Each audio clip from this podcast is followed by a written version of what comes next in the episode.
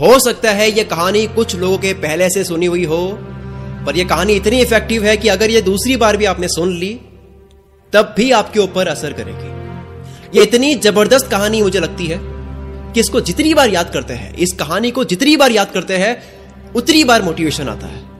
पुराने समय की कहानी है। एक राज्य था। एक दिन गुप्तचरों ने, जो डिटेक्टिव होते थे, उन्होंने सूचना दी कि पड़ोसी राज्य हम पर हमला करने वाला है। गुप्तचरों ने बताया कि खबर एकदम पक्की है, सिर्फ़ तीन दिनों के भीतर पड़ोसी राज्य अपने विशाल सेना के साथ हम पर हमला कर देगा और उनकी सेना इतनी बड़ी है कि उनका सामना करना बहुत मुश्किल है। राजा बेहद चिंतित हो गया, परेशान हो गया। राजा ने तुरंत सभा बुलाई और सभी लोगों से सलाह मांगी कि अब हम लोगों का मरना तय है। अगर किसी व्यक्ति के पास कोई सोल्यूशन है, कोई सुझाव है तो बता सकता है। कोई स्ट्रेटेजी है तो बता सकता है। राजा के चतुर मंत्री ने कहा, अब जब जान पर बात आ गई है तो इसका एकमात्र उपाय है कि हमें आज ही, अभी ही, इसी वक्त पड़ोसी राज्य पर हमला कर देना चाहिए। राजा बोला, मंत्री जी, हमारी सेना बहुत छोटी है। हम उनका मुकाबला कैसे कर पाएँगे? मंत्री बोला, पड़ोसी राज्य अभी युद्ध के लिए तैयार नहीं है। अभी उस राज्य पर हमला कर दे तो वह संभल नहीं पाएँगे। और हमारे जीतने की कुछ तो संभावना बनेगी। वैसे भी हम पर हमला होने वाला है, वो इतनी विशाल सेना है, हम यूँ ही मरने वाले हैं।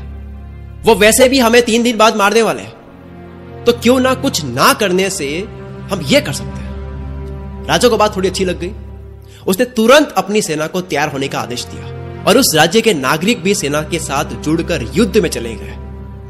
पड़ोसी राज्य जो था, वहाँ तक पहुँचने से पहले एक पुल पार करना होता था।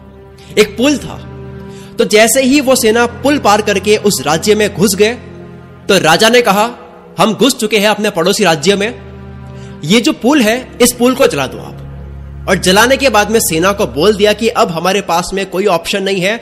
हमारे पास में सिर्फ़ लड़ने का ऑप्शन है। हमारे पास में कोई प्लान बी नहीं है। हमारे पास सिर्फ़ प्लान ए है। हम या तो लड़ के जीत ले, या फिर हम यहाँ पर मर जाए।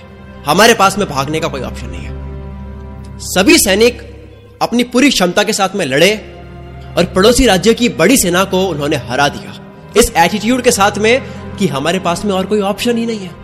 इस कहानी का मैसेज है, जब आपके पास में प्लान बी नहीं होता है, आपके पास में सिर्फ़ प्लान ए होता है, तब उसके पूरे होने की संभावना बहुत ज़्यादा होती है। जब आपके पास में रास्ता सिर्फ़ एक होता है, ये अगर नहीं किया तो मर जाऊँगा, बर्बाद हो जाऊँगा तो संभावना बढ़ जाती है उसमें कामयाब होने की। हर कामयाब इंसान का एक वक्त आता है जब उसको लगता है कि अब अगर मैंने कुछ नहीं किया तो बर्बाद हो जाऊँगा। और वो कर लेता है।